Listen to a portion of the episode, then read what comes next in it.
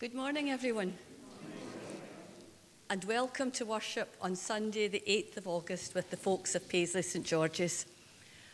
As we all know, restrictions are easing, but for the moment we propose to take things slowly, as we're mindful of the different circumstances that people are in. As we reduce the distance between seating, which we hope to do from next week to one metre, an area will continue to be available for folks who wish to keep a distance. The idea is that the north transept will be kept at two metres distancing because some people feel safer and more comfortable with that, and their circumstances may dictate that. We also continue to wear face coverings, and I'd ask that we all do our best to ensure that they cover our nose and our mouths. It keeps all of us safe. I would like to take this opportunity to thank Jean for running our phone booking system. Jean, we are all grateful for this, for it made it easier for us to return to church when numbers were so restricted. Thank you. And I think Jean deserves a round of applause.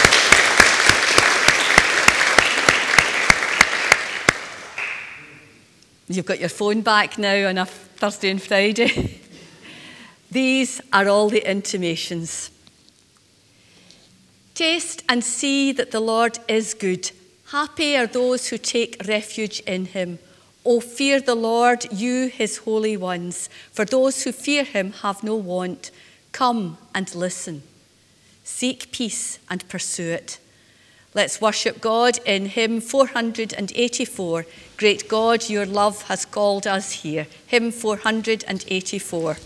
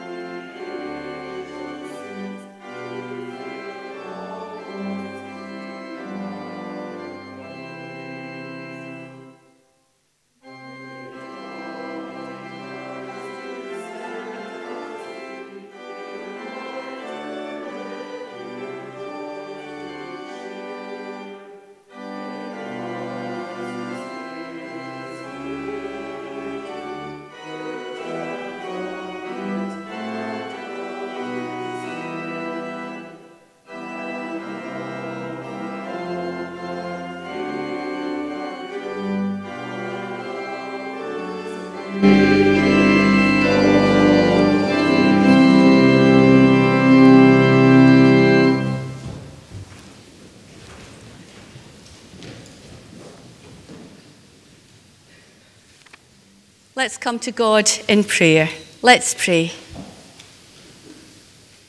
Lord God, you have the bread of life for the hungry and living water for the thirsty. We come hungry and thirsty for your word, with a desire to know your will and to love you with your unconditional love. Help us to be fed and to learn from you. Limitless God, thank you that we cannot contain you, that you are always unfathomable and always up to something. We worship and adore you. Just when we think we have worked it all out, you surprise us. Gracious God, we are truly blessed by you. Thank you that as we bow down humbly at your throne, we know that only you can satisfy our needs. Praise to you, Lord God. Gracious God, we are human and at times strong-willed and opinionated. When we make wrong assumptions about others and judge the way they live, forgive us, Lord, for limiting people and possibilities.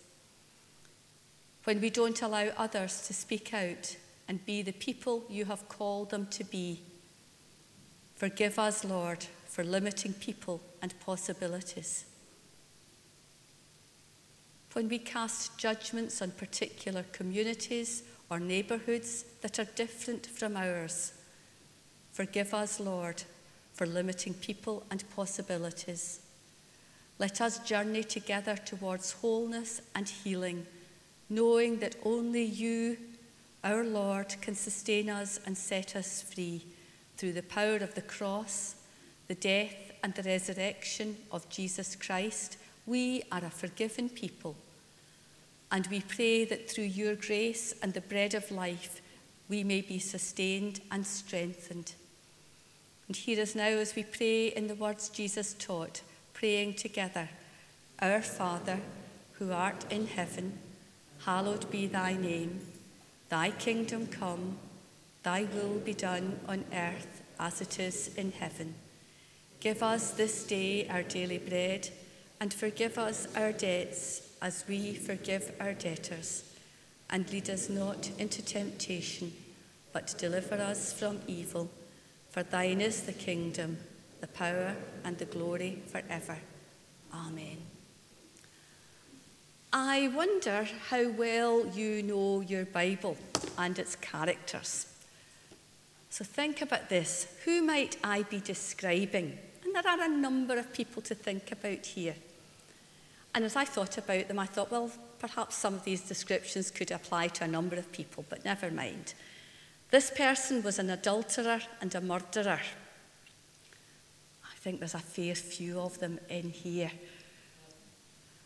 But we'll come back to that.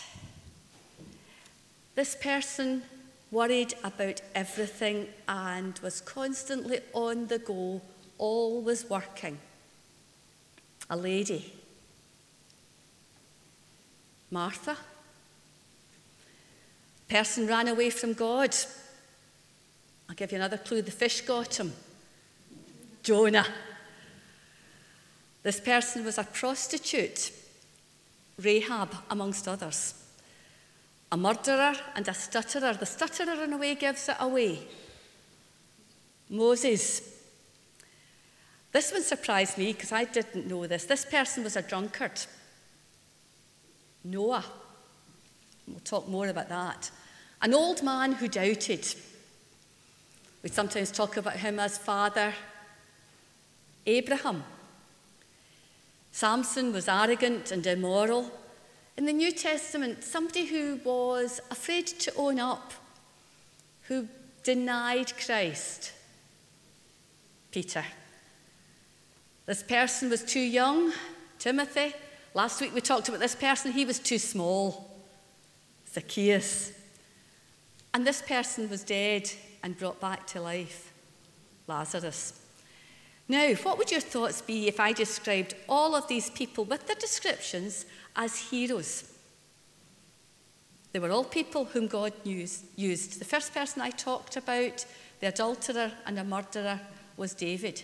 We know David as king, as a musician, But he was a man with many wives and concubines. He was the slayer of Goliath, and yet David was devoted to God and a faithful friend. Second person I described was Martha. Martha was the sister who seemed to do all of the work and who wanted everything to be just so. Martha was a close friend of Jesus. And then there was Jonah, the man swallowed by the big fish. He was swallowed by the big fish because he'd run away, because he didn't want to do as God instructed. However, Jonah did then go to Nineveh to preach, to do God's bidding. Rahab, well, Rahab took in Joshua's spies and protected them. She gave them shelter. But some scholars hold that she's the mother of Boaz, who married Ruth. And if this is the same Rahab, then Rahab is one of the few women, but she's a prostitute and she's listed in the genealogy of Jesus. We all know of Moses and all he did for God, and yet we too know, if we think about it, that Moses had killed. God, well, God chose Moses as leader. He chose Moses as leader despite his stutter. And as we know, Moses led the Israelites out of Egypt. We all know from our time from when we were little the story of Noah and of his obedience to God when he built the ark. When I saw Noah described as a drunkard, I thought, really? And I had to go back and read again, because when you think of Noah, you're so focused on the ark. But he grew grapes, he made wine, and at least one occasion he overindulged. Abraham, sometimes known as the father of nations, Abraham laughed when God told him that he and Sarah would have a child in their old age. Abraham doubted God. Then was Samson, another child promised by God to a woman who'd been unable to have children. He was to begin the work of rescuing the Israelites from the Philistines. And God blessed Samson with his strength. But Samson, well, he was arrogant. He knew his own strength. And he too made use of prostitutes.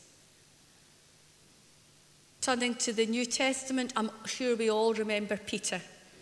Simon Peter, the rock on which Jesus said he would build his church. The man who denied Christ three times in the garden on the night before the crucifixion. And then there was Timothy. Timothy, who journeyed with Paul to share the gospel. But he was thought of as being too young.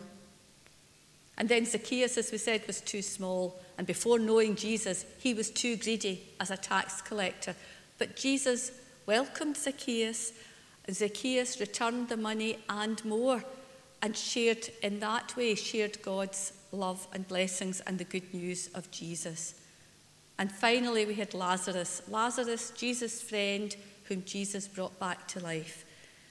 Throughout the Bible, God choose, chooses and uses all sorts of people to work for him. And he still does that today. God chooses and uses all sorts of people to work for him. People who do wrong, people who disobey him. God can and does use each and every one of us with all our shortcomings and faults. So something to think about.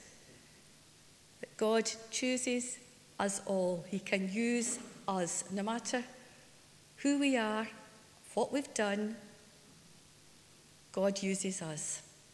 And now the choir will lead us in our anthem.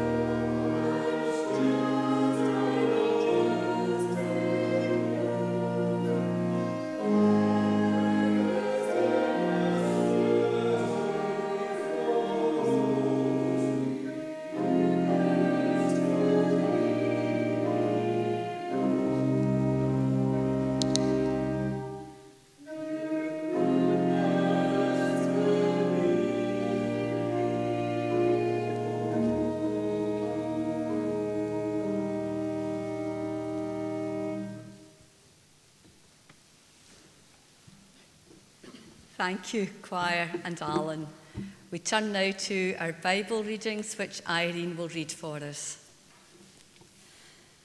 The first lesson this morning is from the Old Testament, from the first book of Kings, chapter nineteen, verses four to eight. Elijah on Mount Sinai.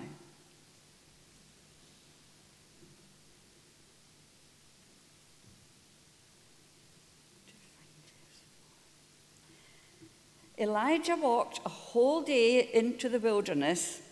He stopped and sat down in the shade of a tree and wished he would die.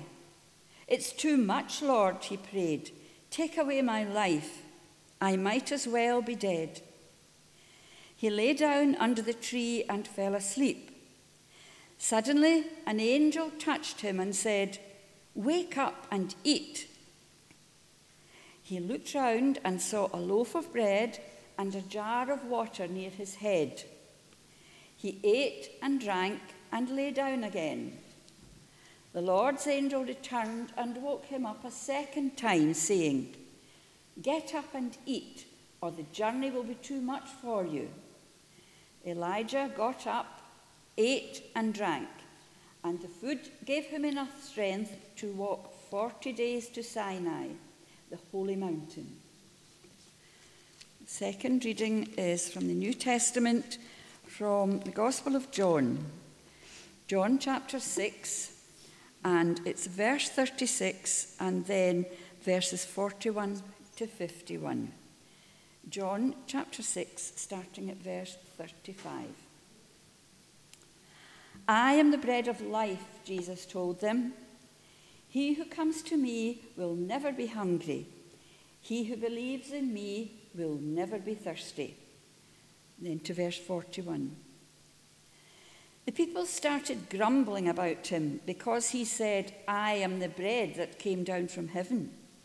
So they said, "This man is Jesus, son of Joseph, isn't he? We know his father and mother. How then does he now say he came down from heaven?" Jesus answered, "Stop grumbling among yourselves. No one can come to me unless the Father who sent me draws him to me, and I will raise him to life on the last day. The prophets wrote, 'Everyone will be taught by God.'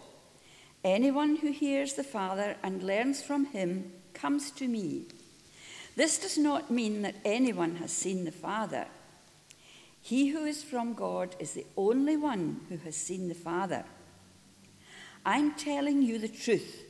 He who believes has eternal life. I am the bread of life. Your ancestors ate manna in the desert, but they died. But the bread that comes down from heaven is of such a kind that whoever eats it will not die. I am the living bread that came down from heaven. If anyone eats this bread, he will live forever. The bread that I will give him is my flesh, which I give so that the world may live." Amen, and thanks be to God for these readings.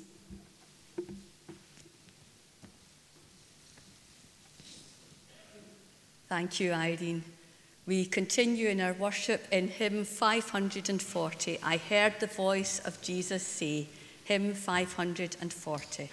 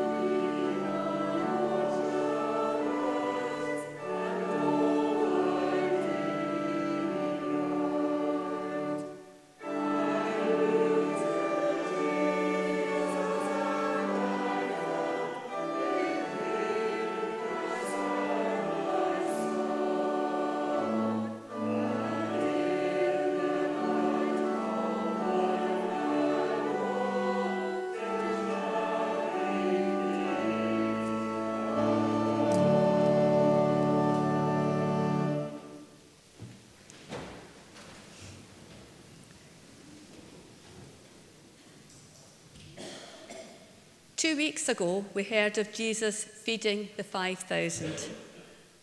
Last week, many of us sat around tables at the outreach centre and shared food and conversation. Today, we've heard of an entirely different kind of bread. And it seems as if Jesus upset the Jewish leaders with his teachings. They cannot understand him. And they refer to him saying, "Isn't he the son of Joseph?" In other words, just who does he think he is? It seems as if they're unable to understand how a tradesman, a carpenter from a poor home, could be a special messenger for God, never mind the Messiah. They'd conveniently forgotten that their own history was full of unlikely people, chosen and empowered by God to do God's work, some of whom we thought about earlier. Their assumptions about the nature of the long-awaited Messiah prevented them from recognising him when he came. From the beginning of time, God chooses those who appear the least likely to do the job on their own, testing our faith in him and in ourselves. In our Old Testament reading this morning, we heard from Elijah. We heard how Elijah, in his, dis- in his despair, had declared himself no better than my ancestors. Elijah continued a day's journey into the wilderness to stop under a solitary tree. And under that tree, he reaches a very low point. He asked that he might die. "It is enough now. O Lord, take away my life." This is quite a turnaround for, for that seemingly indomitable character. Elijah knows that it's not for him to take his own life, but he's reached his limit. If we were describing ourselves or someone else in a similar state, we'd probably use the word burnout.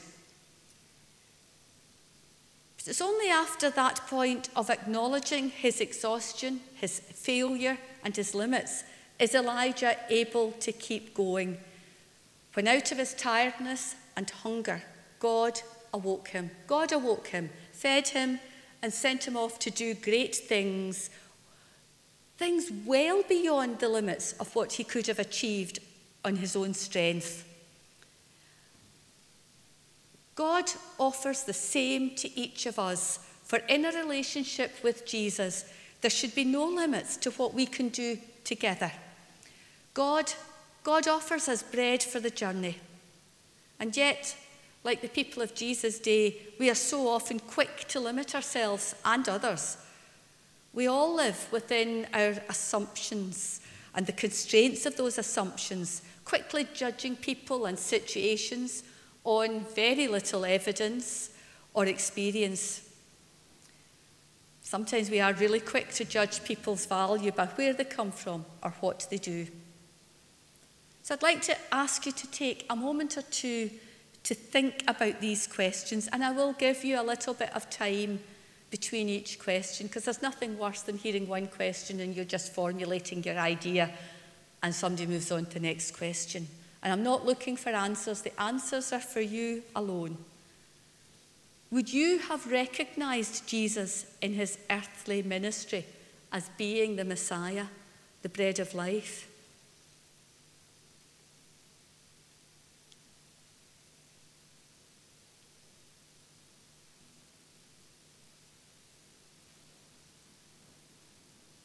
Would you? When?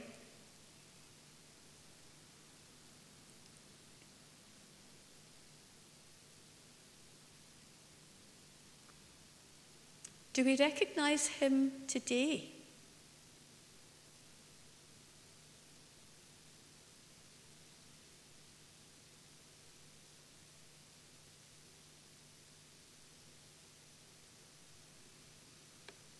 Do we allow others to be God's messengers to us today?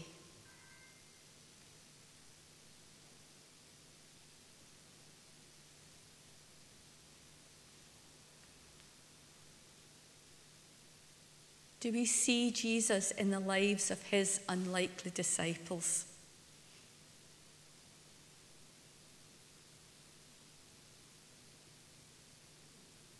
And is he recognizable in ourselves?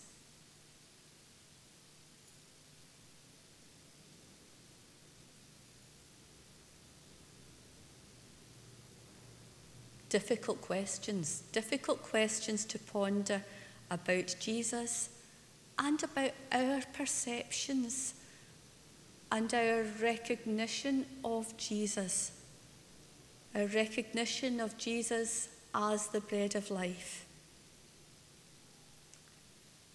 When Jesus spoke in this morning's gospel, he referred his listeners back to the manna, to the manna that God had provided from heaven on a daily basis to feed their physical needs. And the bread that Jesus offers now is to be enough for each day. It's to be enough for each day, but it is also part of the long-term diet plan, if you like, the long-term diet plan that feeds us and builds us up and sustains us. It sustains us for the journey towards and into eternal life. It sustains us for our everyday journey here on earth. Finally, I'd like to just share with you a little quote from the Street Bible. The Street Bible expresses Jesus' offer like this: "Take a slice of me and you won't need any other food. Plumb your life into me and you won't need anything else to drink. Take a slice of me and you won't need any other food. Plumb your life into me and you won't need anything else to drink." And yes, we all know bread sustains life. Life in this sense is about so much more than our physical existence. Real life, life with Jesus, is a new relationship with God, a relationship of trust, obedience, and love. It's a relationship that is made possible only by Jesus Christ. Without him, there is no life, only existence. So let us reach out and accept that Christ is the bread of life, that Christ provides us with nourishment, the nourishment that we need to live life to the full, the nourishment that we need to enable us to share its goodness with others. For when we come to Jesus, we will never be hungry and we will never be thirsty. Amen. And to God be all glory and praise now and forever.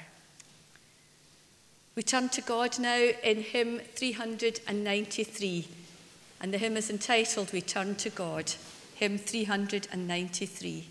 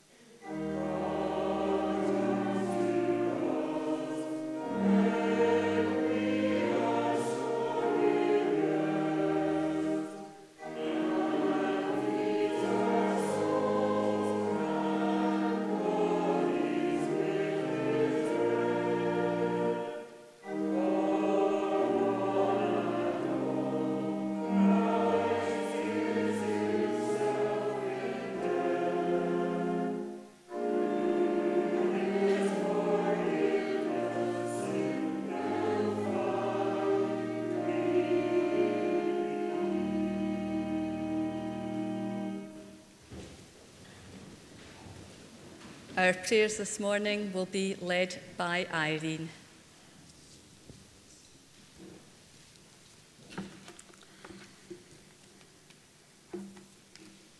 Let's pray. Lord, can this really be? Is this your church, the people that I see, who gather here and worship you with me? And must I love them all, shoulder their loads, and answer when they call? Forgive their faults and raise them when they fall. Are these the eye, ear, hand, your body, Lord, bound firmly in one band and learning to obey your great command? Is this the very place, the school of love, where we would see your face and through your Spirit gain enabling grace? Lord, could this really be? Lord, let it really be. We must be patient. You keep us waiting. You, the God of all time, want us to wait for the right time in which to discover who we are, where we must go, who will be with us, and what we must do. So thank you for the waiting time. You keep us looking. You, the God of all space, want us to look in all the right and wrong places for signs of hope, for people who are hopeless, for visions of a better world which will appear among the disappointments of the world we know. So thank you for the looking time. You keep us loving.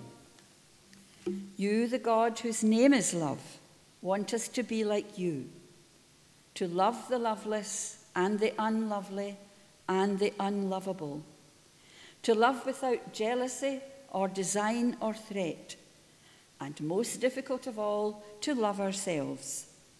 So thank you for the loving time. And in all this, you keep us through hard questions with no easy answers, through failing where we hoped to succeed and making an impact when we felt we were useless, through the patience and the dreams and the love of others, and through Jesus Christ and his Spirit, you keep us. So thank you for the keeping time, for now and forever. Lord, make us true servants of all those in need, filled with compassion in thought, word, and deed, loving our neighbour, whatever the cost, feeding the hungry and finding the lost. Lord, make us healers of body and mind. Give us your power to bring sight to the blind, love to the loveless, and gladness for pain, filling all hearts with the joy of your name. Please accept and bless our offerings, the talents of our hands, the music of our voices, the making of this place beautiful, the lessons from our minister, and our money, however we give it. And then perhaps the true church will become, when all the world will see us live as one and know your Jesus as the Father's Son. Lord, could this really be? Lord, let it really be. Amen.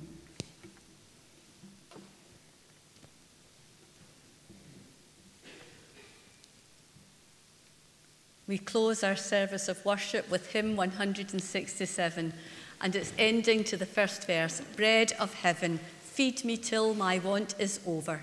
Hymn number one hundred sixty-seven, Guide me, O thou great Jehovah.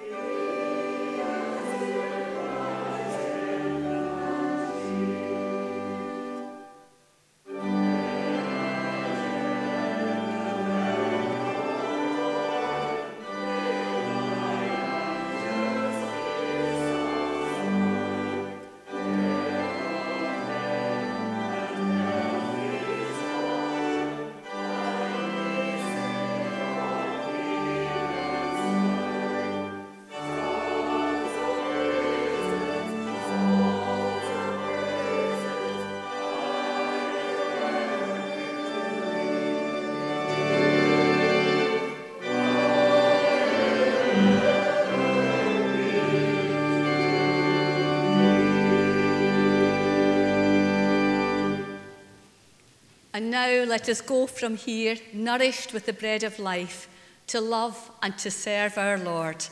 And the blessing of Almighty God, the Father, the Son, and the Holy Spirit, rest and remain with each one of you and all those whom you love, this day and forevermore.